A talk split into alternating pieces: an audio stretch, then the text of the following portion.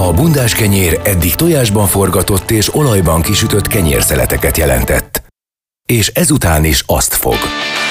Érdefem 101.3. Bundás kenyér. Az említett konyhai esemény elektromágneses sugárzásban létrehozott támogató kiterjesztése. Anyilas Hajnalka és Urbán Szabolcs minden hétköznap reggel 6-tól fél 10-ig úgy nyúl fémmel a teflonba, hogy az nem lesz karcos. Érdefem 101.3. Bundás kenyér. Érden jó, és nem lesz karc. Fornak az indulatok, ugyanis az ex-feleség feljelentette Molnár Anikót, amiért rendbe tette Gesztesi Károly sírját.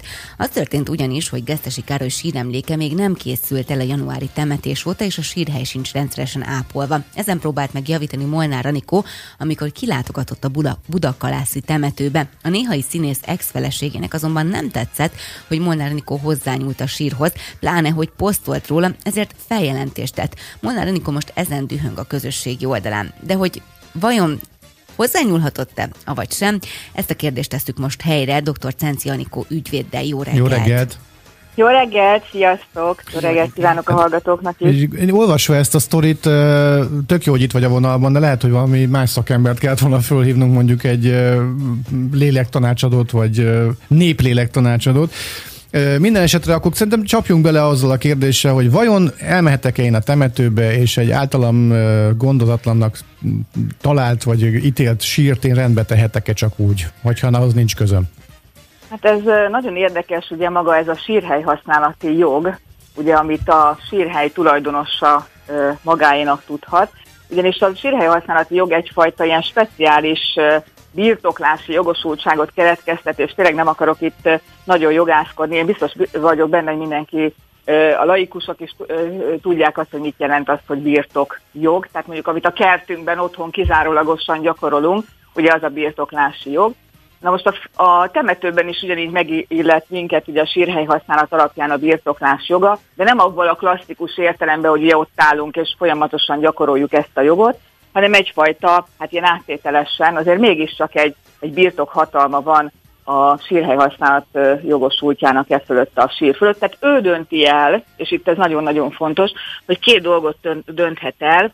Az egyik az az, hogy kinek a földi maradványait ugye temessék el, és hogy milyen síremlék kerüljön erre a sírra. Tehát ez a jogi felállás, ez a hivatalos vonal. Aztán nyilván ennek vannak verziói, hogy miket lehet itt a sír körül birtokviszonyok tekintetében elkövetni idézőjelesen. Nyilván egy ilyen sírhely megváltásakor keletkezik egy szerződés, vagy valamilyen papírozás azért történik, de hogy ezzel párhuzamosan mondjuk egy ilyen papírban, vagy törvényileg a sírhely birtoklójának vannak-e például kötelezettségei, tehát a sír rendbetartásával kapcsolatban? Én ilyen kötelezettségről nem tudok. Hát az biztos vagyok benne, hogy a sírhelyhasználati szerződésben ezek így külön nevesítve nincsenek, de inkább én azt mondom fordítva, éppen hogy a törvény feltételezi az, hogy a sírhelyhasználati jognak a tulajdonosa lesz majd az, aki leginkább fogja kegyeleti okokból ezt a sírhelyet gondozni. Ennyire nincsen ez így, tényleg nincsen kidolgozva. Itt erre az esetre, mint nagyon sok más esetre is, amit az élet hoz, leginkább az általános polgárjogi szabályokat tudjuk ráhúzni, tehát itt jelen esetben avval lehet operálni egy kicsit, hogy akkor most kinek van itt joga egyáltalán rendet tenni, vagy nyilván rendbe tartani ezt a sírt, akár, és itt olyat is soros virágot ültetni. Tehát most ez, ugye a virágültetés az, amikor én már megváltoztatom egy kicsit ennek a sírhelynek az állapotát. De akkor hivatalosan mit tehetek? Mondjuk virágot, mécses, koszorút elhelyezhetek, az még nem gáz, vagy hát jogilag nem büntethető, viszont hogyha én már úgy döntök, hogy mondjuk a tások egy kis lukat, és elültetek bele egy muskátit, akkor az már büntető? Na most azért a büntetőjogot azt... Ez polgárjog. Nem vagyok büntetőjogász, és ugye itt ennek az ügynek a kapcsán is én azt gondolom, hogy inkább az általános tanulságokat kell ugye levonni. Tehát ugye rögtön mindig büntetőjogra gondolunk, holott itt most jelen esetben a büntető vonatkozás inkább a rongálás lenne. Itt ugye nyilván, hogy rongálás, éppen ellenkezett, tehát rongálás itt nem valósult meg. Tehát a kegyeleti jognak a megsértése az egy magánvádas eljárás, amikor maga az, aki úgy érzi, hogy őt megsértették, úgy, mint a személyiségi jogok, ugye? Tehát múltkor a Facebookkal kapcsolatban voltak ezek, hogy a személyiségi jogok megsértése, az ugye polgárjogi, a kegyeleti jog megsértése, ugye büntetőjogi magánvádas ügy. Tehát itt, hogy most büntethető-e, nem büntethető, hiszen a birtokvédelem az polgárjog, ugye? Na igen, de hogyha mondjuk szárba szökken ez az egész dolog, tehát ugye megtörtént egy feljelentés, meg kihívták a rendőröket, nyilván akkor innentől kezdve beindul egy gépezet, nyomozati eljárás, aztán pedig nem tudom, mi történik, de hogyha mondjuk esetleg bíróság elé megy az ügy, akkor te milyen kilátásokat látsz ebben, hogy mi lehet ennek a vége? Nem nagyon szeretnék ilyenekbe nyilván belemenni. Itt egyetlen egy dolgot lehet tudni. Tehát a kegyeleti jognak a megsértése az egészen más jellegű, mint amit itt most gondolnám, hiszen a kegyeleti jognak a megsértése az elhunytnak a jó hírnevének és a becsületének a csorbítását jelenti, illetőleg a gyász kifejezésének a gátolására alkalmas magatartást jelent, tehát nem kifejezetten egy sírral kapcsolatos tevőleges magatartást. De ha már itt tartunk, és itt megint visszatérünk, én a múltkori beszélgetésünk, ugye Facebook volt a központban, én azt gondolom, hogy ennek az ügynek a jelentősebb része inkább abban valósul meg, hogy egyfajta hírkeltés történt az elhunytnak a családjával kapcsolatosan, ami nekik nem tetszik. De nem biztos, hogy kifejezetten az nem tetszett, hogy valaki ott lerója a kegyeletét, akár azáltal, hogy ott a sírral kapcsolatosan rendet tesz, vagy egyebek, hanem maga az a komment, vagy az a hír, ami ugye ezzel kapcsolatban megjelent, és megint itt a Facebooknál tartunk. Én azt gondolom, hogy ennek az ügynek sokkal inkább van jelentősége ebből a személyiségi jogi tekintetben, mint mondjuk az elhunytnak a kegyeleti jogainak a megsértése. Na igen, de hát addig, amíg a kedves volt feleség nem fújta nagyra ezt a lufit, addig nem is hallottam erről a sztoriról, tehát én nem tudom, hogy Anikónk ő ezt szelfizgetette ott a sírnál, azt nem tudom, hogyha igen, akkor nyilván egy más megvilágításba kerül a dolog, de ha csak úgy pusztán jó fejségből kiment. Ugye feltettem azt a kérdést, hogy honnan tudta meg a feleség, hogy egyáltalán valaki hozzányúlt a sírhoz. De így mondjuk, hogyha esetleg Anikó posztolt erről, az már tényleg egy neccesebb ügy, szerintem. Most megnézem nektek az oldalát. Én megnéztem az oldalát, hiszen ugye, amikor itt a beszélgetésünk előtt beszélünk, mondtátok, hogy ugye egy bulvár újságban is ugye megjelent, és ott kifejezetten linknek is ott volt a Molnár Anikónak a Facebook posztja, és az alatt pedig rengeteg komment. Tehát igazából én azt gondolom, hogy itt inkább ez a fajta hírverés, és ez a fajta... De most ne vonatkoztassunk el tőlük, mert tényleg én nem szeretnék ugye nyilván ebbe az ügybe ilyen konkrét választ, illetőleg ilyen előremutató véleményt adni, hanem csak magunkat képzeljük bele abba, hogy valóban tényleg kimegyünk a hozzátartozónknak a sírjához, és most rendben van, persze szebb lett esetleg, vagy jobb lett, vagy másmilyen lett, de nyilván az ember első körben azt mondja, hogy hát, hogy jött valaki ehhez. Elszigyellem magam első körben, hogy valaki helyettem rendbe tette azt a sírt. Igen, tehát ez így van. Tehát valahol mindkét oldalnak van egyfajta igazsága, mindahogy a jogi dolgokban sok esetben. Tehát nyilván az, aki a sírnak a tulajdonosa, vagy hát így mondom a birtokosa, a sírhely használati jognak a tulajdonosa ugye a család, illetőleg hát jelen esetben az ex-feleség. Ő nyilván neki az nem tetszik, hogy valaki hozzányúlt az ő általa felügyelt sírtot. A másik oldal pedig azt mondja, hogy hát hogy lehet ezt így hagyni. De akkor ezek után kimegyünk a temetőbe, és amik nem tetszenek sírokot rendet rakunk. Tehát valóban így van, hogy azért vannak itt azért elhatárolt jogosultságok, hogy ki mi fölött gyakorolhat. Én azt gondolom, ez azért föl van fújva, tehát ha ez nem ővelük történik, akkor ez azért ekkora nyilvánosságot nem kap. Én azt gondolom inkább a lényeg, hogy itt most rend került a sír körül. Illetőleg én megint visszakanyarodok, és megint amiről most beszélünk, és itt tényleg nekünk is nagyon óvatosan kell fogalmazni, csak úgy felhívom a figyelmeteket, hiszen egy posztnak a tulajdonosa a Facebookon, vagy ez a műsor, amiben most mi szereplünk, ez mind-mind felel azokért a tartalmakért, amik ugye elhangzanak. És akkor én visszakanyarodva, amit az előbb mondtam, a Molnár Anikó posztjára, illetőleg azt hiszem az ő barátnője is feltett valamit, vagy legalábbis így olvastam. Tehát ő felel azokért a posztokért, azokért a kommentekért, amit oda alája az a sok-sok ember odaír. Aha, hát akkor én bajban vagyok most ezzel a műsorral kapcsolatban. Szabi említette... Hát igen. Bocsánat, a Szabi említette az előbb, hogy nekik volt egy olyan eset, amikor a nagymamáját ugye saját kezüleg temették el, hogy ezt egyébként megtehették volna?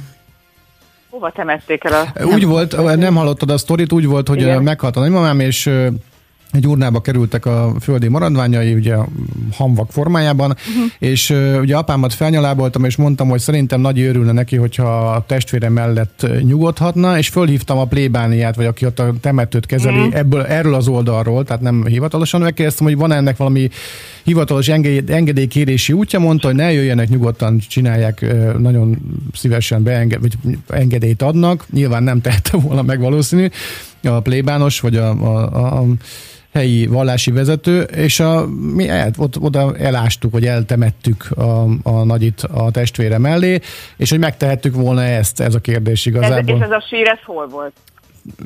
Csabdin. De temetőben volt? Temetőben, igen. Na hát itt igazából ez a temetős rész, ami kérdés, hiszen ugye a hozzátartozóknak a hamvait, ugye nagyon sok most már egyre többet hallunk ilyet, hogy elszórják a Dunába, azt se szabad, otthon. Nem? De, hát nem szabad. Akad. Annak nem engedélyhez kötött egyébként, egy nagyon régi ügyemmel kapcsolatban pontosan nekem is utána kellett járnom, és akkor én is csak csodálkoztam, egy Kanadából hazatelepült hölgy hozta repülőn a hozzátartozójának, a férjének a hamvait, és hát hozzánk jött be az ügyvédirodába, hogy hát, hogy milyen engedélyt kell kérni, és hogy bárhol kérdezgettük, hát nem, ez nem kell engedély.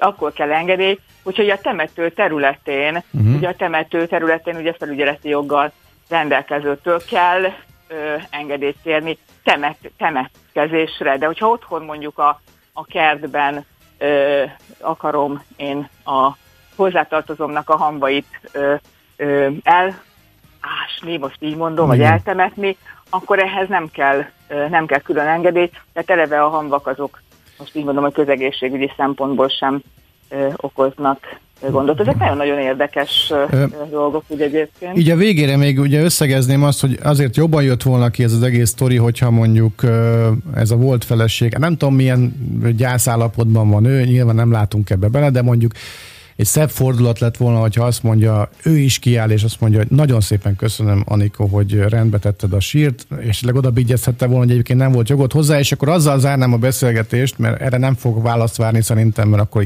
estig itt ülünk, ami nem lenne baj természetesen, hogy ez nem tudom, hogy igaz-e, vagy nem, nagyon szép a történet, ugye az van, hogy van Solymáron az angol katonai temető, nem tudom, hogy tudod-e, hogy miről beszélek, az angol katonai temető, annak rendje és módja szerint tökéletesen elhanyagolt állapotban volt nagyon sokáig, viszont egyszer csak egy jó tündér folyamatosan rendben tartotta. Egy egész nagy temetőről van szó, nem tudom, hogy hány katona nyugszik ott. A lényeg az, hogy évtizedeken keresztül egy idős néni saját pénzén, saját kis kapájával, saját erőforrásaiból ezt tisztességesen rendben tartotta ezt a temetőt, aminek az lett a végeredmény, hogy az angol királynő kitüntette, emellett pedig még havi apanást is biztosított számára, mikor ez a tudomására jutott. Azt nem tudom, hogy ez igaz, de történetnek szép szerintem ilyen ügyel kapcsolatban. Igen, ez valóban szerencsés kimenetelő dolog volt, és akkor ott azt néztük volna, hogy egyáltalán a néninek joga van-e birtok szempontokból ott egyáltalán bármit tenni, akkor nyilván lehet, hogy az angol jog az másképp rendelkezik erről, és eszükbe se jutott volna azt mondani, hogy már pedig inkább sítre vágjuk a nénit. Na jó, köszönjük szépen, hogy itt voltál, és majd ha még jogi kérdéseink vannak, akkor azért felhívunk meg még, jó? Jól van, rendben. Köszönjük szépen, szép napot, jó munkát. Szia. Dr. Cenczi Anikó ügyvéddel jártuk körbe a témát, hogy vajon Molnár Anikónak joga lett volna rendbe tenni Gesztesi Károly sírját, avagy sem. Hát lehet, hogy Szabinak van ebben igaza, hogy lehet, hogy tényleg annyi kellett volna a volt feleséget, hogy azt mondja, köszönöm, de kérlek, máskor ezt ne csináld, mert nincs jogod hozzá. Hát igen, nem tudjuk, hogy milyen állapotban van. Tényleg, hát azt most azért vegyük számításba azt, hogy ugye valakinek fél év nem elég ahhoz, hogy túltegye magát azon, ami történt. Teljesen más állapotban van, ez abszolút érthető. Hát egyel elegánsabb lett volna, hogyha mellé áll az ügynek. Meg hát mondjuk azért lehet, hogy én is elszígyelném magam, hogyha egy ilyen rosszabb állapotban lévő. Anikó meg megtehette volna azt, hogy oda megy a volt feleség, az figyelj, nagyon tiszteltem Károlyt, szeretném rendbe tenni a sírját, segíthetek ebben? És akkor maximum elhajtják. Ennyi. Na, Anikó legközebb szerintem így járja. Érdefem 101.3. Bundás kenyér. Egy rádióműsor a pizsamás hallgatók védelmében. Tetlák Örs alpolgármester úrral fogunk beszélgetni két témával kapcsolatban. Az egyik az e-bösszeírás, a másik a virágzó érdi porta pályázat zsűrizése. Jó reggelt kívánok! Jó reggelt! Jó reggelt, köszöntöm a hallgatókat. Kezdjük az e-bösszeírással. Ugye a pandémia alatt online lehetett kitölteni az e-bösszeírást. Ugye ez 2 évente van, jól tudom? 2 évente kell nyilatkozni. Ráadásul. Szuper. Szóval pandémia alatt online kellett volna kitöltenünk, ugye volt erre egy határidő, amelyet meghosszabbítottak, és most levelet is kiküldött az önkormányzata itt élőknek, az érdieknek ezzel kapcsolatban, viszont sokan olyanok is kaptak ilyen típusú levelet, tájékoztatást, akinek már 20 éve nincs kutyája, vagy egyáltalán nincsen kutyája, és ezzel kapcsolatban rengeteg telefont kap a hivatal, hogy nekik miért kell ilyet kitölteniük. Most mi van ezzel? Miért kapott mindenki levelet? Hát, ha őszinte akarnék lenni, akkor a helyzet egy picit lett kacifántos, és egyébként önhibánkon tulajdonképpen kívül. Ez egy adminisztrációs keveredés lett a vége, a lehető legjobb szándék mellett csúszott egy apró hiba az egyébként szerintem jó elképzelésbe. A kolléganők arra gondoltak, hogy az érdi adózó magánszemélyeket értesítik ki, hiszen a várakozásainkat kicsit alulmúlta az online bejelentett ebek száma. Ez valóban így volt, hogy június 15-ig volt határideje hát a törvény szövege szerint legalább 3 évente kötelező e-bösszeírásnak, ugye ez egy állami előírás, ezt nem az önkormányzatok találják ki. Úgyhogy ez lejárt volna június 15-én, viszont a járványhelyzetre való tekintettel meghosszabbítottuk szeptember 30-ig, és bármilyen jó szándékkal álltak hozzá egyébként a kollégák a hivatalban, tehát főleg idősebbek tartóknak például akár telefonon is felvittük az adatait, akik nem tudtak boldogulni az online rendszerrel. Kevés lett a bejelentés, és ezért gondoltuk azt, hogy levélben is értesítenénk a potenciális kutyatartókat, hiszen itt éppen az lenne a lényeg, hogy mindenki lehetőség szerint jelentse be a kutyáját. Ennek az egész e-bösszerírásnak ez a legfontosabb szempontja, hogy a valósághoz lehető legközelebbi képet kapjunk az e-vállományról, hiszen mondjuk például a veszettség elleni küzdelemben, vagy egy ebrendészeti telep nagyságának a tervezésénél az a fontos, hogy az önkormányzat tisztában legyen, hogy mennyi kutya van a területén. Tehát az értesítés az azért ment volna ki, mert kevesen jelentették be online a kutyájukat. Az volt az elképzelés, hogy az érdi adózó magánszemélyeket értesítenénk, és egy olyan szűréssel, hogy lehetőség szerint egy címre csak egy levél menjen ki. Most azzal nem mutatnám a hallgatókat, hogy hányféle adatbázisból kell ezt összeszednünk, meg melyik adatkezelőnél milyen adatok vannak, meg milyenek nincsenek. Sajnos ebből egy ilyen kisebb keveredés lett a vége, hogy több címre is kimentek, illetve több névre is kiment ugyanarra a címre levél, illetve hát arra sajnos a lehető legkevesebb lehetőségesen volt a kollégáknak, hogy összevessék azt a listát, amilyen címen már van bejelentett kutya, meg egyébként amilyen címen adózók élnek érden. Ezért elnézést kell, hogy kérjek a nevükben is, meg a saját nevünkben is. Legközelebbi hasonló alkalommal még körültekintőbbek leszünk. Nagyon szépen be van idomítva a magyar arra, hogyha hivataltól kap egy papírt, akkor rögtön gyomorgörcsöt kapjon. Erről illene már leszokni végre egyrészt, másrészt pedig, ha egy ilyen történik, tehát nincs kutyám 20 éve, kapok egy ilyen papírt, akkor egy elegáns mozdulat, azt hagyjam figyelmen kívül és landoljon a kukában, vagy van-e valami teendő ezzel kapcsolatban? Tehát nyugodjunk meg, nem kell vizionálni mindenféle büntetést, akkor, hogyha nincs kutyánk például. Mi a helyes eljárás? Igazából ez a kérdés. Ez pontosan az a lehető leghelyesebb eljárás, hogy ezt a levelet a szelektív kukába nyugodtan juttass el az, akinek nincs kutyája, vagy már megtette a bejelentést. Egyébként a bejelentésre a továbbiakban is lehetőség van online, vagy személyes formában, akár telefonon is. Ez az értesítés kizárólag arról szólt, hogy akikhez nem tudtunk eljutni eddig az újságban, az online fórumokon, rádióban megjelent hirdetésekkel, vagy kérésekkel, jelzésekkel, vagy ebbösszeírás van, azokat valamilyen formában tudjuk értesíteni. Hány telefont kapnak egyébként ezzel kapcsolatban naponta? Itt épp tegnap az újság értekezletén Ádámkat a kolléganőm mesélte, hogy bent járt a hivatalban, mert interjút készített a szakiroda egyik munkatársával, és hogy pont fültanúja volt egy ilyen telefonnak, amikor az ügyintéző nagyon kedvesen, nagyon türelmesen elnézést kért, és ugyanazt elmagyarázta tulajdonképpen, amit most az imént hallottunk öntől, de sokan telefonálnak emiatt, sokan értetlenkednek? Hát kezelhető a telefonok száma, de azért az nem lenne igaz, ha azt mondanám, hogy nagyon kevesen vannak. Amit említettek, pont ugyanezt történik, hogy sokan nem értik, hogy ha már egyébként megtették a bejelentést, akkor miért kapnak megint levelet, de tényleg szeretnék mindenkit megmutatni, hogy ennek kizárólag az az oka, hogy egy ilyen apró gigszer történt az adatbázis összeállításánál, hogy semmiféle retorzióra, vagy nem tudom én, valami extra presszióra ne számítson senki. De akinek van kutyája, annak ugye kötelező adatot szolgáltatnia, tehát megbüntetik, hogyha nem. Ez önbevallásos rendszer, ugye egyesével kell minden kutyát bejelenteni, de egyébként ez kötelező, ez egy állami előírás. És egyébként nem akarnék senkit stiklire buzdítani, de mondjuk, hogyha véletlenül elmulasztja valaki a kutya bejelentését, nem feltétlenül trükközés miatt, hanem elfelejti például, akkor van egy ilyen, már bocsánat, nem akarok bagatelizálni a dolgot, de van egy ilyen kutyakommandó, aki kimegy és leeldőrzi, hogy van-e annak a kutyának regisztrációja. Egyáltalán kap egy papírt arról valaki, hogy ő igen bejelentette? Elméletileg visszajelzés kellene, hogy érkezzen, hogy sikeres volt az adatfelvétel. Az online rendszernek van egy ilyen opciója.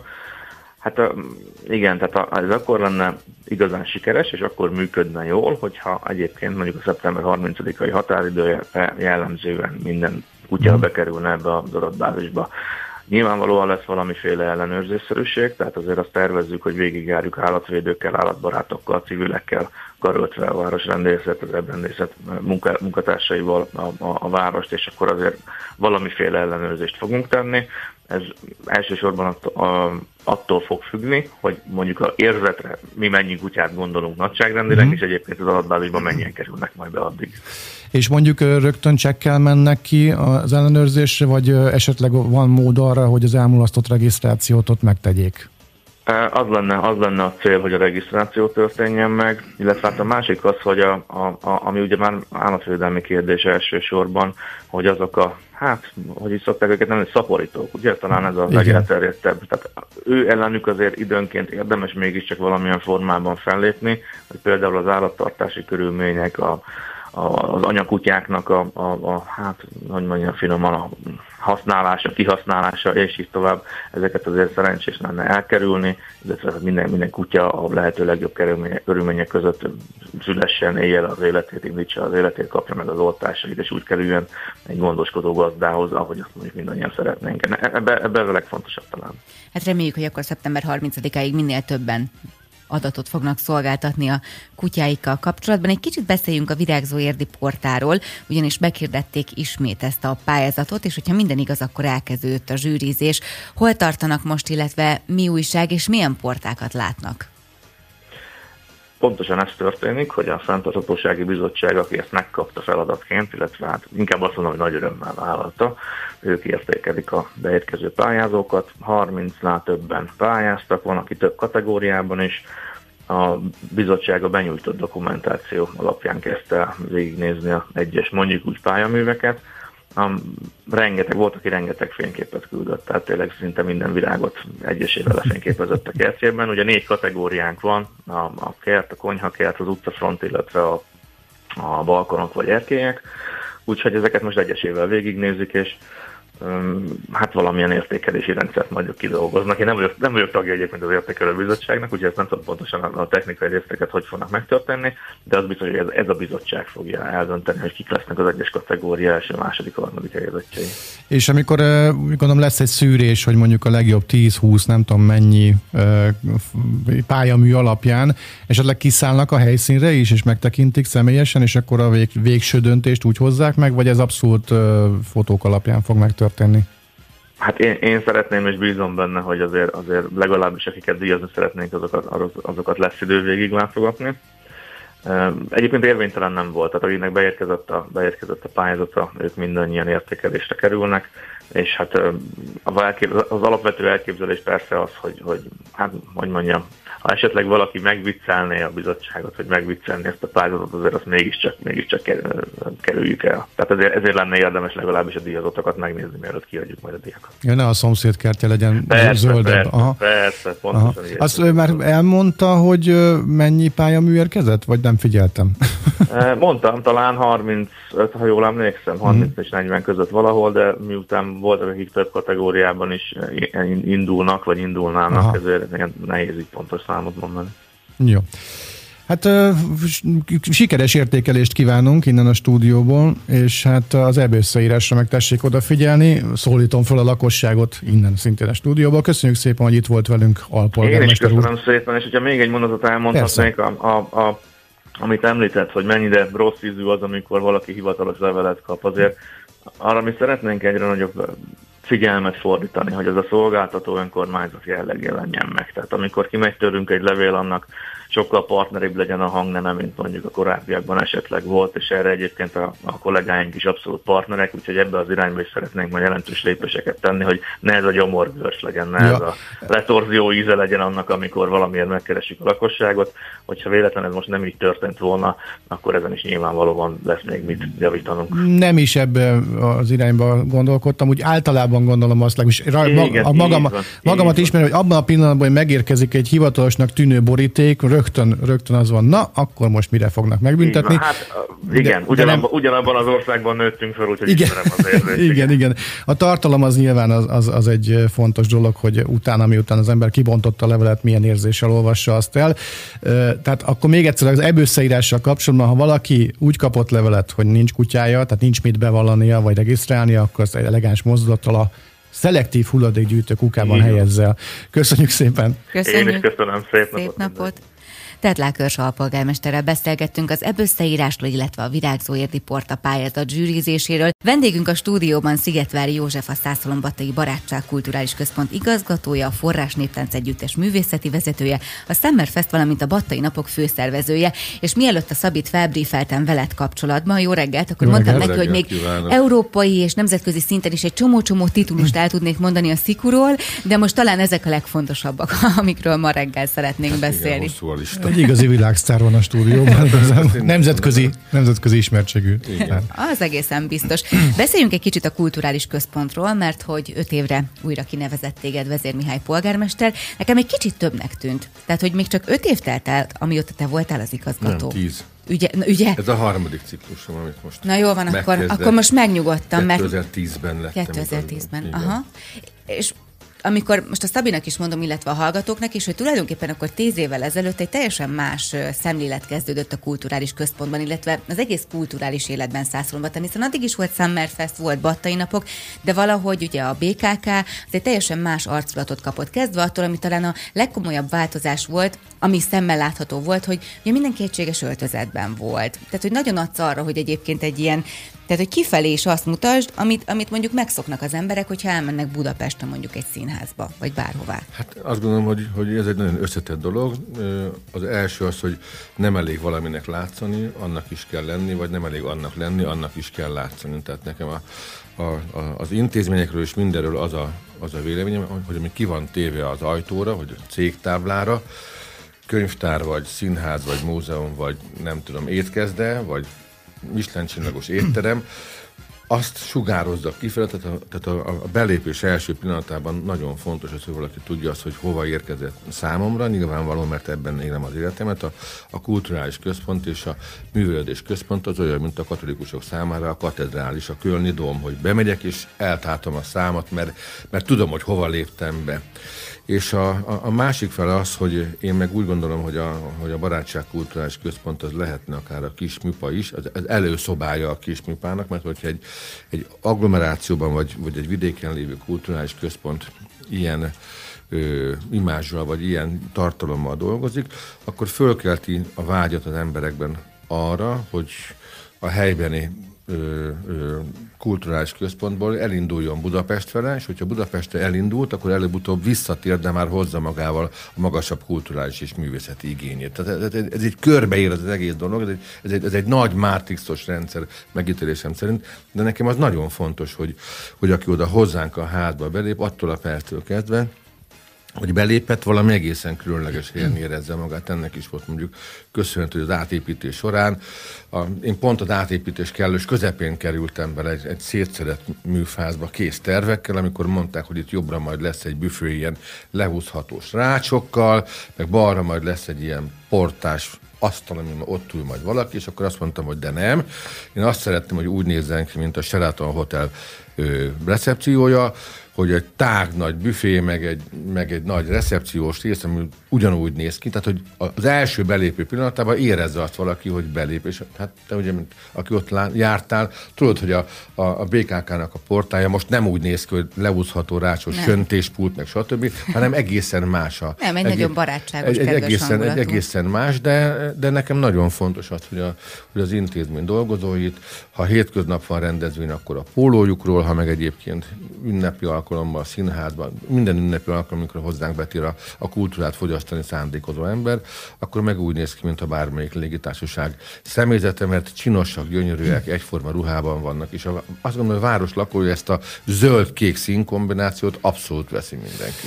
Örömmel hallom ezt, ugye első benyomást csak egyszer tehetsz, ugye szokták volt mondani. Így, és a másik az, hogy veszőparipám, ezt egyszer egy olasz étteremben, vagy olasz jellegű étteremben figyeltem meg, hogy és nagyon szeretem, hogyha valaki így áll hozzá például egy kulturális központ üzemeltetéséhez, illetve kialakításához, hogy beül az ember egy olyan helyre, ahol mondjuk eszik olasz ételt, olasz környezetben van, és szól valami kereskedelmi rádió. Tehát, hogy minden egyes ízében azt adja vissza, amire én kíváncsi vagyok, amire beültem, és úgy látszik, hogy akkor ez Szászlombattán ez így működik, hogy minden ízében azt próbálod üzenni az oda belépőnek, hogy tudja, hogy hol van. Hát ez valójában egy brand, én azt gondolom. Így van. Tehát, ezt hívják brandnek, így van. Az előbb mondtad, hogy mi változott, vagy hogy mitől másabb. Én egy kicsikét ilyen, tehát az egyik oldalon nagyon a kultúra és a művészet abszolút szó szerint értelmezésében élem az életemet, de ugyanakkor azt gondolom, hogy ahogy minden változik az életünkben, a kultúra közvetítése, és én nem tudom, hogy lehet, hogy sok kollégám ennek a szónak nem fog örülni, hogy értékesítése, de végül is én azt gondolom, hogy a kultúra az számomra egy termék, nem gagyi. Tehát azért, hogyha valaki ismeri a BKK programjait, azért most már a Győri Balett és a Szegedi Kortárs Balettnál és a Fehérvári Szimfonikus Zenekarnál, tehát nagyon-nagyon-nagyon profilt váltottunk, tehát, de meg kell keresni azt a fajta közeget, amivel el lehet jutni, és nem is eladni, hanem tényleg értékesíteni lehet, tehát az értéket lehet közvetíteni, és ehhez viszont szükséges szerintem egy brandépítés, és én azt gondolom, hogy most így 10 év távlatában, amikor én tudom azt, hogy a mi színházi előadásainkra és a bérletes előadásainkra elmondom nektek, hogy Pécsről, Szexárdról, Dunaújvárosból jönnek egyébként színházrajongók azért, mert ugye mondjuk azt, hogy kereskedelmi részt sikerült áttörni, hogy olyan a kínálat, hogy ugyanazt láthatja Százszolombattán, mint Budapesten, a kőszínházakban, hiszen mi budapesti kőszínházakkal és vidéki kőszínházakkal dolgozunk, de egy pécsi ember számára, hogyha szeretne a budapesti játékszínbe, vagy nagyon sok színházat mondhatnék, akkor neki 2 órával még korábban el kell indulni, mert a Budaörsi út, meg a délutáni csúcsforgalomban a hidak, most ezt nem kezdem nektek ragozni, de ha ő ezt 2 órás időmegspórolással megteheti Százszolombattán, úgyhogy garantáltan van parkolóhely, a színháztól 1 percre, gyönyörű szép környezetben van, nem lepukkant 8 keres a környezet, akkor a pécsiek egyszer csak, és a szexárdiak és a dunaújvárosak elkezdtek Százszolombattára színházba járni, mert mindenki menjen Budapestre, hogyha ezt megoldhatja. És odafele is 1,5 óra, meg visszafele is 1 óra, 2,5 órával korábban, vagy beljebb van, de ugyanazt látja, és számára kialakult ez a fajta Százszolombattai színházas brand. Pont ezt szerettem volna kérdezni, hogy ugye kezdetben ugye Százszolombatta tulajdonképpen nevezhetjük egy ilyen zsáktelepülésnek, mert hogy azért megyünk oda, igen, mert ott van dolgunk. Tehát nem úgy van, mint ért, hogy keresztül, igen, megyünk rajta, meg itt keresztül keresztül visz egy csomó út. Nekem dolgom van Százszombathelyén, ha én bemegyek oda. De hogy a kulturális központ, illetve a programok, amiket szerveztek, akkor ezek szerint már nem csak a Százszombathelyeknek szólnak. Abszolút, Budapest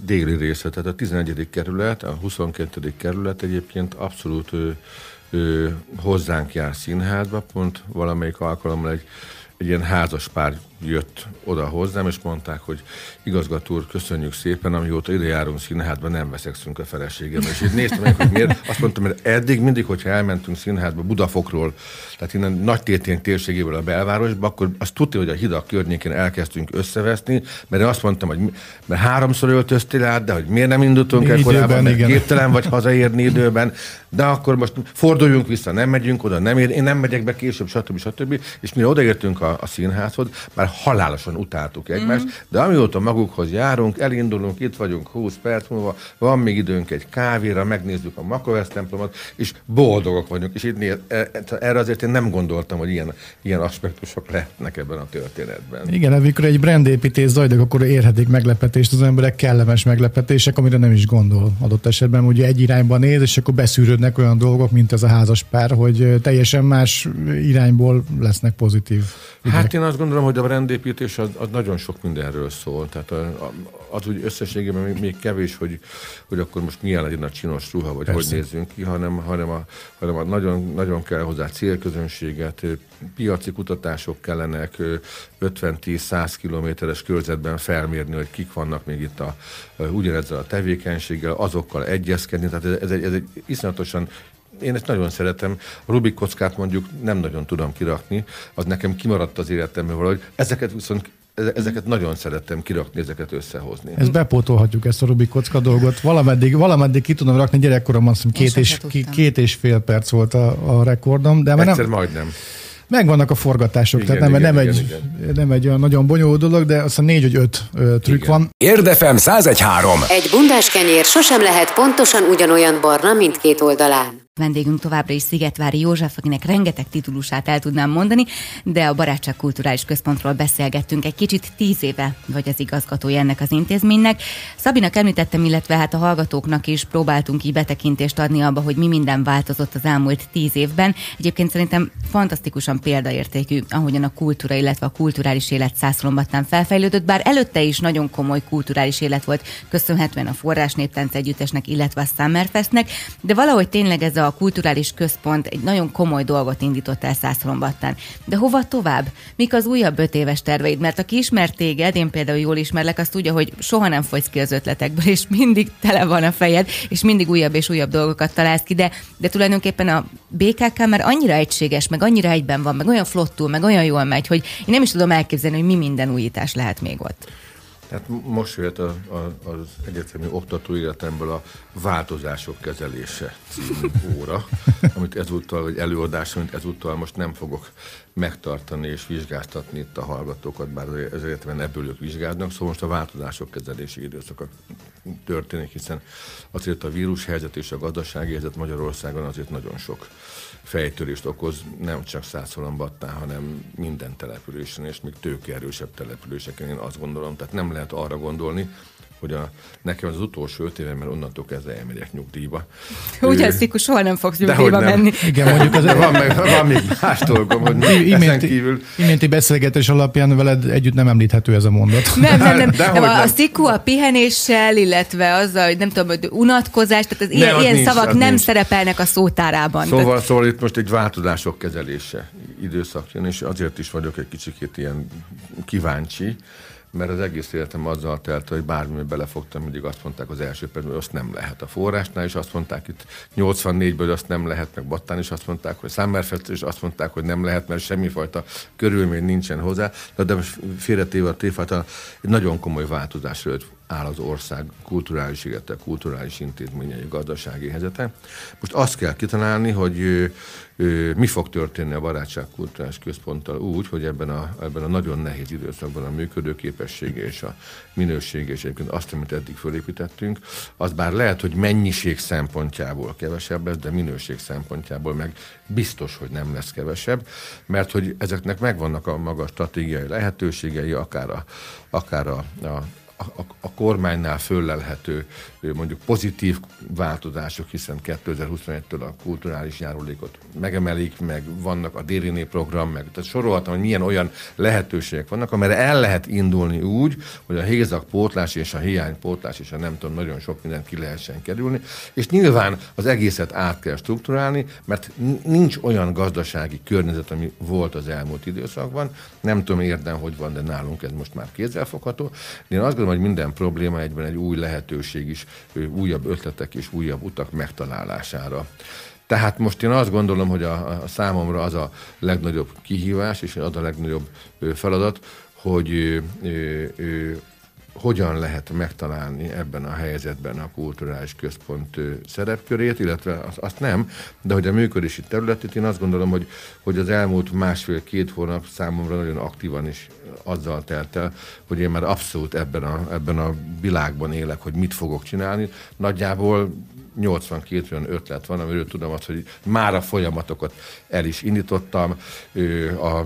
A Köszönjük Magyarország programot azt hétfőn meghirdették, én már kedden regisztráltam, és most például ott tartunk, hogy a Köszönjük Magyarország programnak köszönhetően, mert ugye abban volt, hogy a cigányzenekarok számára volt pályázati lehetőség, mondjuk a Summerfest közben az első magyarországi cigányzenekari fesztivált fogjuk megtartani, mert a 80 jelentkezőből 40-et már leszerveztem. És még nem is tudtam, hogy lesz ilyen Magyarországon, hogy első cigányzenekari fesztivál, csak közben annyian jelentkeztek, hogy azt mondtam, hogy én nem mondok senkinek sem nemet, na akkor ebből mit lehet csinálni? Hát akkor legyen az első cigányzenekari magyarországi fesztivál, és 40, de ilyenek, hogy a 100 tagú cigányzenekar összes tagja a saját zenekarával, meg a Lendvai Csócsi ilyen dinasztia, nagyapa, gyereke, fia, a Várna dinasztia, ahol a 12 éves gyereket fölvették a Liszt Ferenc Zenakadémiára a klasszikus segerű szakra. Tehát ilyen előadó művészek érkeznek úgy, hogy a Köszönjük Magyarország programnak ez gyakorlatilag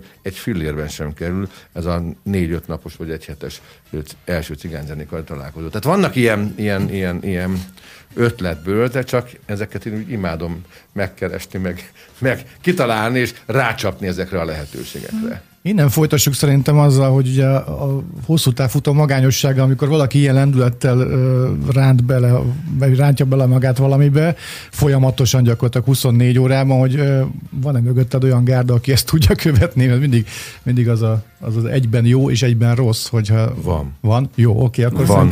Szerintem innen folytassuk szerintem. Érdefem 101.3 Bundás kenyér. A világ első egyaránt jobb és balkezes rádióműsora, formatervezett kézreálló műsorvezetőkkel, praktikusnak nevezhető frekvenciával és laza 3,5 órás műsoridővel. Minden hétköznap reggel 6-tól fél 10-ig. Vendégünk Szigetvári József, a Barátság Kulturális Központ igazgatója, a Forrásnyi Táncegyüttes művészeti vezetője és a Summerfest, valamint a Battai Napok főszervezője. Na, ugye úgy ott fejeztük be, hogy ehhez a lánglelkűséghez, ami benned van, vajon párosul-e gárda, és nyilván adáson kívül szépen lefestettem nekem, de és ez nagyon, nagyon hálátlan dolog még egyszer elmondani ugyanezt, hogy alakul ki egy ilyen vezető mellé olyan gárda, akik mondjuk nem maradnak le, hanem tudnak a te lendületeddel együtt menni adott esetben. Hát a 6-os út mellett nem lehet lestopolni senkit sem, ezeket ugye nevelgetni kell, én azt gondolom, tehát a nevelés egy nagyon fontos szempont egy ilyen utánpótlás, vagy a kollégáknak a biztosításában. Ez nálam így történik, mert a Barátság Kulturális Központ például a szervezői között jó páran vannak, akik diákmunkásként léptek be először az épületbe hostessként, akik a rendezvényeket kezdték el lebonyolítani, és ugye tudjuk, hogy a hostessek is egyébként öltönnyakkendő, és kosztüm és sál és üvegszálas nájlonharisnya és magas sarkú cipőben kell tiperészgetni, és ruhatárba állni, és a bejáratnál mosolyogni, és egyáltalán. És van, aki közülük egy-kettő, aki nem is gondolta, hogy pályát fog választani, de megtetszik neki a kulturális központot, és ott ragad. Tehát a mostani kollégáim között 4 ilyen van, sőt az én igazgató, a legkiválóbb igazgató helyettesem, ő néptáncosból lett egyébként, aztán szervező, aztán meg most ő az igazgató helyettesem. Hát meg ugye ez egy nagyon jó idézőjelben trükk, mert hogy olyan munkatársakra tesz szert az ember, aki megmártózott az egészében a dolognak.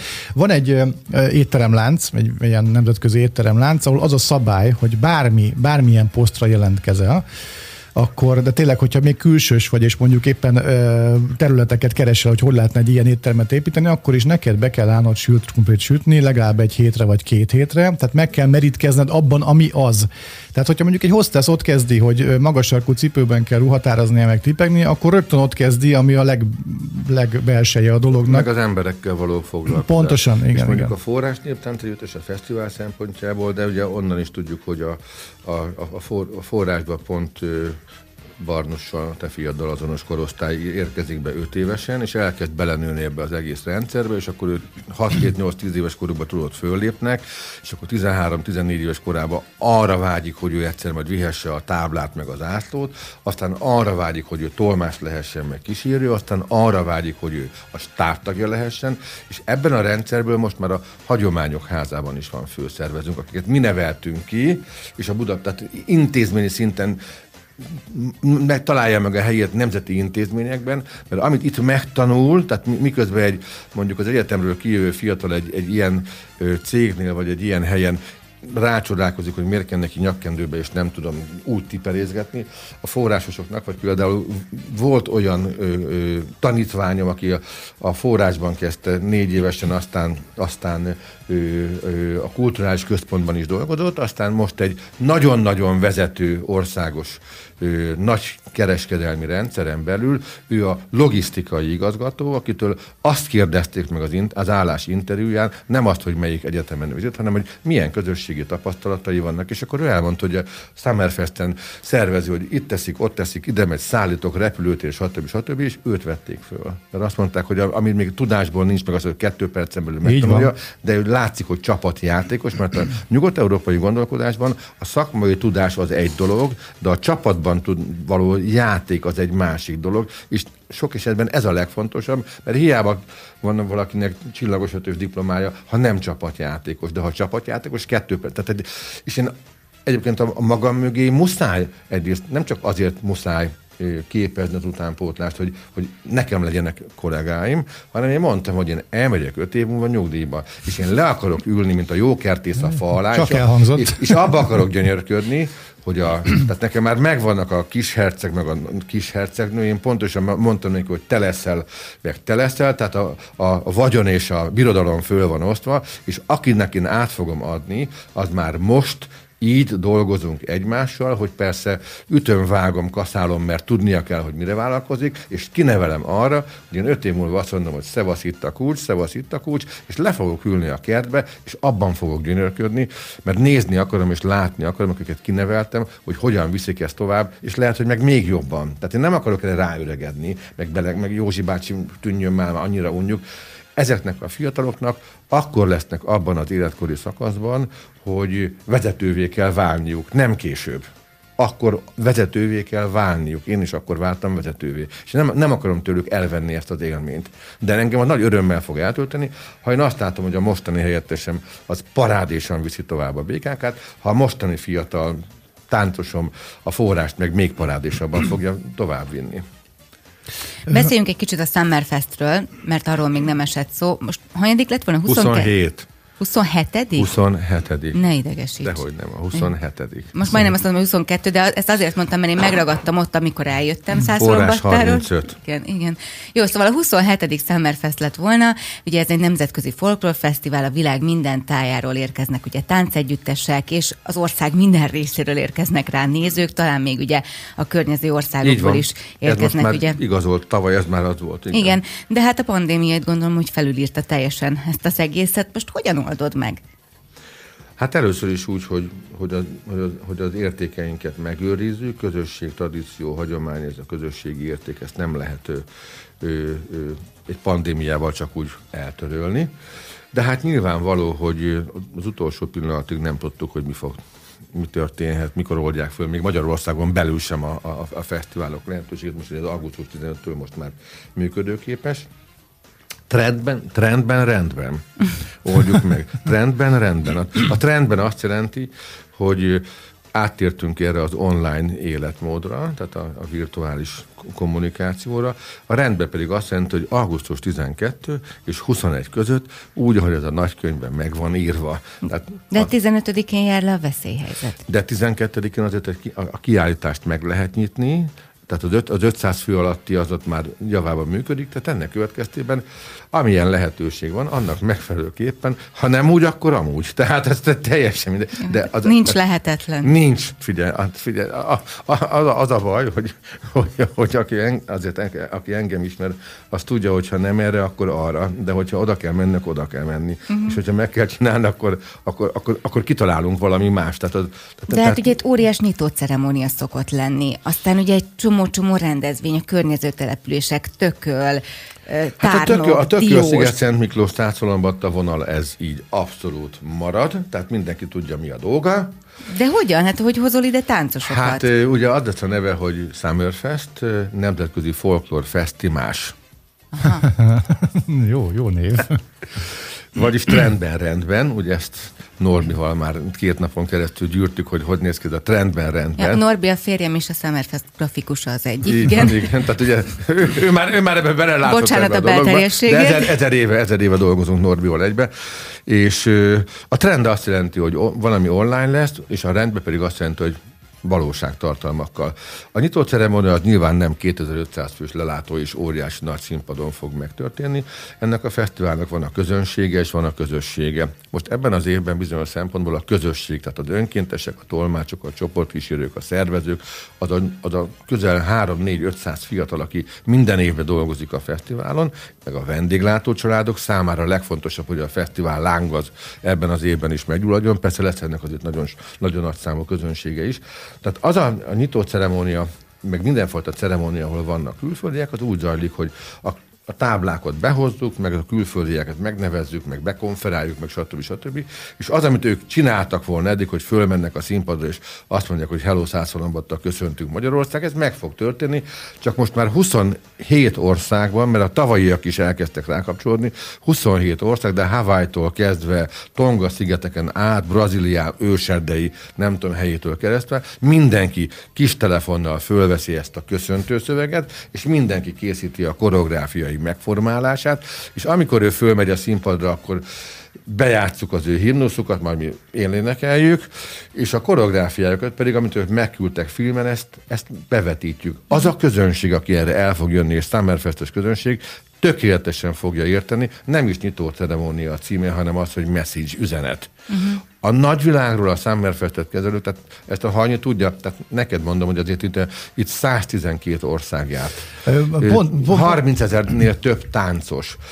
És nem a környező országokról beszélünk, hanem ilyen Kiribati szigeten, nem tudom, megvan-e, Kazahsztán, Kalmükia. Tehát volt, akik 10 napig utaztak Tahiti, azért, hogy eljöjjenek Szászolombattán. Tahiti, tehát Francia Polinézia, Perúból olyan jött, aki nem is beszél spanyolul, mert egy inka család jött, 12-en jöttek, hogy spanyolul sem beszéltek, tehát ilyenek érkeznek meg, és ezek most elkezdenek üzenni, mert az ő világképükben az a dolog, hogy Szászolombattal megtartja a fesztivált, és ő nem utazhat ide el, de itt lehet egy üzeneten keresztül, és akinek a Summerfestre érzékeny, erre az üzenetre marha érzékeny lesz is. De egyébként meg a magyar tartalmaknál, tehát a Romángo együttes, a Ferenci Gyuri és a Rackajam, a Budapest Klezmer Band, akkor a már említett első magyarországi cigányzenekari fesztivál, és a táncpanorámáknál, ami ugye 4 estén keresztül külföldiekkel, most föllép a Magyar Állami Népi Együttes, föllép a Nemzeti Tánc együttes, de könyörgöm, lesz nemzetközi is, mert Somi Panni, aki egyébként Indiában nyert indiai táncokkal, a Budai László, aki tangó világbajnokságot nyert, a Lippai Judit, aki egyébként flamenco bajnokságot nyert Szevillában. Az igen. Belendült a szikulától. A Budapesten lévő afro közösség, afrikaiak, és a Budapesten élő brazil közösség ott lesz a színpadon. 25 kilométert tesztek meg, és lesz egy olyan este, ahol egyébként totálisan nemzetközi őrületben leszünk egyébként. Tehát gyakorlatilag a fesztivál a tartalma, a tartalomfejlesztés szempontjából meg lesz ez is, ez egy nagyon érdekes játék, az online része nagyon érdekes. Egyébként én tele fogom sírni a zsebkendemet, hogyha mondjuk az albán gyerek, vagy a Kiribati szigetén valaki azt mondja 2020-ban, hogy hello, Szászolombatta, veletek vagyunk, szurkolunk nektek, köszöntjük Magyarországot. Azért ez szerintem nem rossz. Nagyon örülök neki, hogy ezt ennyire szélesen elmondtad, mert hogy pont ilyen kérdéseket akartam feszegetni, hogy ugye nyilván az én érdeklődésem homlokterében nem feltétlenül foglal helyet a mindennapokban a folklór, ezért utólag is elnézést kérek. Viszont az volt az elképzelésem, hogy ugye nekem a folklórral kapcsolatban az van, hogy táncház, és akkor esetleg a Racka Jamig elmegyünk, de az, hogy mondjuk nyilvánvaló, hogy Liechtensteinben vagy Andorrában tök más a folklór, mint nálunk, és mondjuk engem ez érdekelne, hogy a Kiribati szigeteki folklór. De van ilyen. Tudom, mert most hallom, hallgatom, ezt mondom, hogy ennek kimondottan örülök, hogy van egy ilyen. De vannak olyanok, amikor találkozol a külföldiekkel, és velük együtt táncolsz. Vagy mondjuk ugye ez nagyon népszerű mondjuk a fesztiválklubban, amit most már nem csak egy bulizási lehetőség, hanem minden este más együttesten táncokat. Hát a folklór különben, bocsánat, a folklór az úgy hívjuk, hogy szellemi kulturális örökség. Az nem egy ilyen, az Magyarországon egy ilyen sajátos sporták, szabadidős elfoglaltság. A világ nagyon sok országában a szellemi kulturális örökség, az, ahogy most mi beszélgetünk magyar nyelven, tehát egy szerb, egy latin-amerikai számára az, hogy ő brazilul táncol, vagy kolumbiaiul táncol, az élet mindennapos része. Tehát nem is tudja értelmezni azt a szót, hogy néptánc, mert mondom neki, hogy folkdance, és nem érti, hogy mi az, mert nincs folkdance. Ez ott van benne. Megéli, szereti, gyakorolja, csinálja, örül neki, élvezi, mert nem tud vele mit csinálni. Igen, mi tettük csak magyarok szinte a vitrínbe tettük ezt a dolgot. Kicsikét ilyen szektává tettük, de a Summerfest az pont az egészről másról szól, és azt szeretném, hogy ez tulajdonképpen matematikailag Európa legnagyobb folklór fesztiválja, mert a külföldön, tehát nagyon sok országban van folklór fesztivál, általában 6-7 országot tud befogadni egy fesztivál, Franciaországtól kezdve mindenhol. Nálunk ez 20-25 ország, 5 kontinensről. És mindig, aki tudod hallani, hogy a nyitó ceremónia meg hogy néz ki, tehát ott ők mindig attól rendülnek meg, és azért kezdenek el sírni, mert az a tudat, és látja azt, hogy Kazahsztán, tehát olyan helyekkel és olyan emberekkel ahol büdös életben soha nem tud vele találkozni, és itt 12 napon keresztül együtt vannak. Tehát nem véletlen az, amikor az utolsó napon minden évben egy fát közösen elültetünk. Az a jövőbe gond, a fa. Alatta van az összes ország résztvevőnek a neve az adott évben. Ők azt latinok, aki érzékeny ezekre a szimbólumokra, az megsiratja. De amikor 2, 3, 4, 5 év múlva mondjuk egy csoport visszajön, akkor abban a percben rohan megkeresni a fát, amit ő 5 évvel ezelőtt egy ilyen földdobással elültetett. Tehát ugye ezek nagyon fontosak. Nekem ezek a szimbólumok, ami a közönségből közösséget csinál. Mert egyébként, hogyha nincsen benne közösség, akkor vége van, hazamegy és elfelejtette. Tehát a közösség hoz minket mindig össze valami köré, a tűz köré, vagy lehetnék még költőibb is.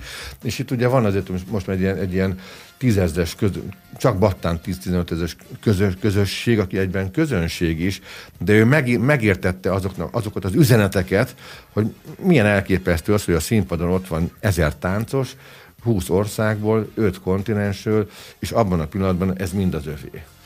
Ez egy csuda, amit elmondtál. De tényleg az. De van annak azzal párhuzamosan, hogy tényleg nem érdeklődöm feltétlenül a folklór iránt, de hát ez egyébként olyan példaértékű, amit zászlóra kéne tüzni, azt végigvinni mindenhol. Ugye, aki nem szereti, azt is megérinti. Tehát, hogy pontosan. Hogy olyan a nyitó ceremónia, a záró ceremónia, tehát hogy tényleg én mondjuk munkatársként vagy... Igen, szóval benne dolgoztam, de hogy én is minden alkalommal bőgtem, mert egyszerűen nem tudsz nem bőgni, mert annyira megható az egész, annyira magasztos, annyira gyönyörű. Én például záró ceremónián imádom, amikor a végén felmegy mindenki, és ugye gyertyát gyújtunk, és annyira, tehát fantasztikus tényleg. Mondanám azt, hogy ami most aktuális a világban, azok a fajta kulturális és társadalmi problémák, ami itt a BLM, meg az összes többi ilyen kategória, ami a rasszizmus, meg mindenfajta ilyesmi. Most ezt tanultak mondani, hogy itt tulajdonképpen én nem gondolom, hogy én békeharcos lennék, vagy bármifajta, nincs is ilyen cél benne.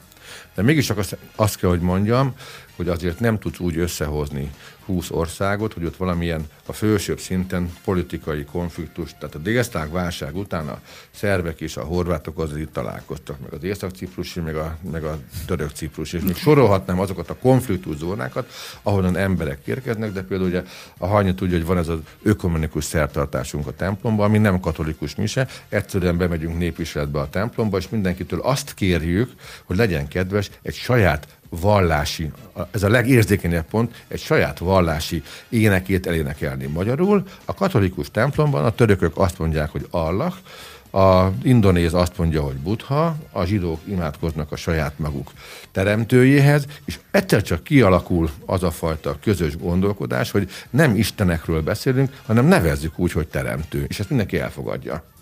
És a katolikus miséből csak azt tartottuk meg, hogy a mi atyánk után legyen békesség köztünk mindenkor. Köszöntsétek a készfogás jelével, és akkor ők, a szerb, a horvát, a zsidó meg az arab, sorolhatnám, hogy milyen gócpontjaink voltak, és néztük, hogy mi fog történni, és elindulnak, és révetegen a fiatalok elkezdenek egymással átírni a több száz éves átkot, és kezet fogni egymással.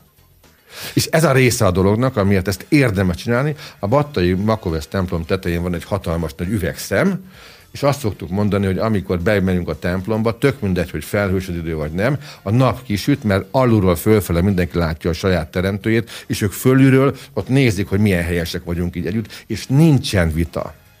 Az egésznek ez a nincs. És a mai világban ez a folklort szereted vagy nem tudod megélni azt, hogy a színesbőrű, meg a nem színesbőrű, meg a nem tudom milyen összejön egy földrajzi térbe, egy templomba, és megölelje egymást, és egyébként ebben is van mondjuk egy kicsit ilyen áttörést, mert én nem akarom a gyerekeket ezzel terhelni. Azt akarom, hogy örüljenek. Tehát a szertartás első pillanatában elénekeljük a Kohennek a hallelujáját, amit megkapnak egyébként előre kottában mindent, azt tudja mindenki. Világsláger. Nem érdekel, hogy világsláger, a mondani valója.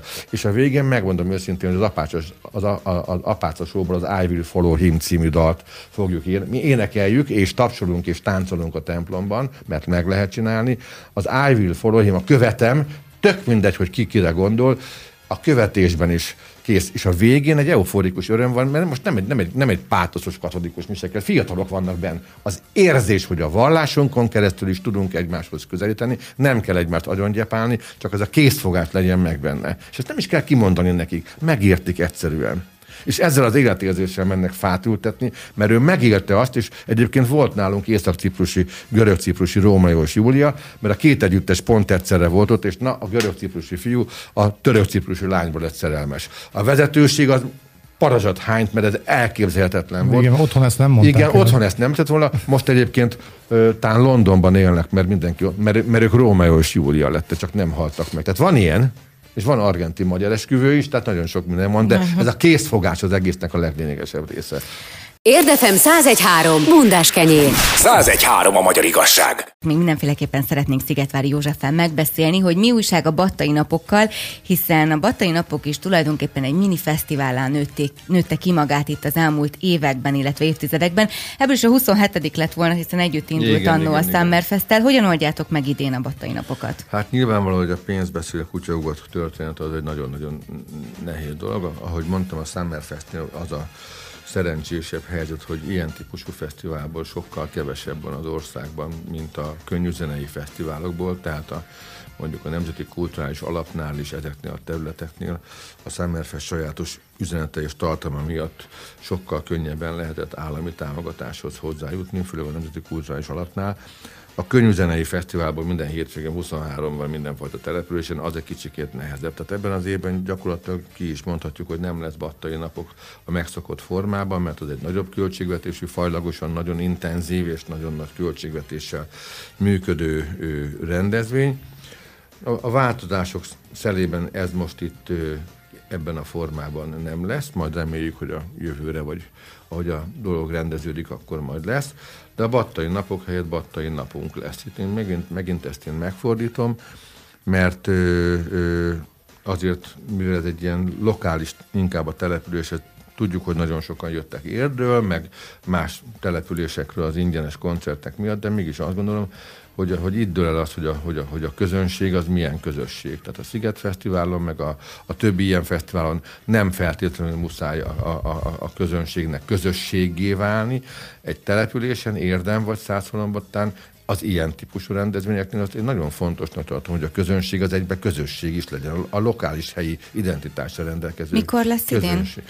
Augusztus 20-21-én. A Battai Napok? Tehát nem is szeptemberben? Nem, mert ugye most az a neve, hogy Hézakpótló, az egésznek az a címe, hogy Hézakpótló Napok. A Summerfest is valami más, a Battai Napok is valami más, azt nem lehet csinálni, amit eddig csináltunk menni, de lesz helyette valami más. Valamilyen fellépőt tudsz mondani? Hát igazából Köszönjük Magyarország programnak azért elég széles a skálája ahhoz, hogy abból most itt a lehívások most történnek. De ilyen nagy koncert, mint tavaly a Halott Pénz, ilyesmi nem biztos, lesz? Biztos, hogy nem lesz. De én azt gondolom egyébként, hogy a Molylepkék családjában van egy ilyen nagyon kedves mondás, hogy aki nem eszik a piszkos zokniból, az ne egyen a nercbundából se, és aki belekóstolt a nercbundából, az egyen a piszkos zokniból is. Tehát, hogyha eddig volt lehetőség arra, hogy hű meg, ha meg ilyen nagy fesztivált szervezünk, de most ebben az évben meg nem lesz. A családnál a karácsonyest, akkor is karácsonyest, hogyha előző este, vagy előző évben 3 méter magas karácsonyfa volt a legutolsó trendeknek megfelelő dekorációval, de közben anya-apa munkanélkül lesz, idén is lesz karácsony, csak legfeljebb adventi koszorúval, de szeretni fogjuk egymást, és ott leszünk az asztal körül, és elénekeljük, hogy mennyből az angyal.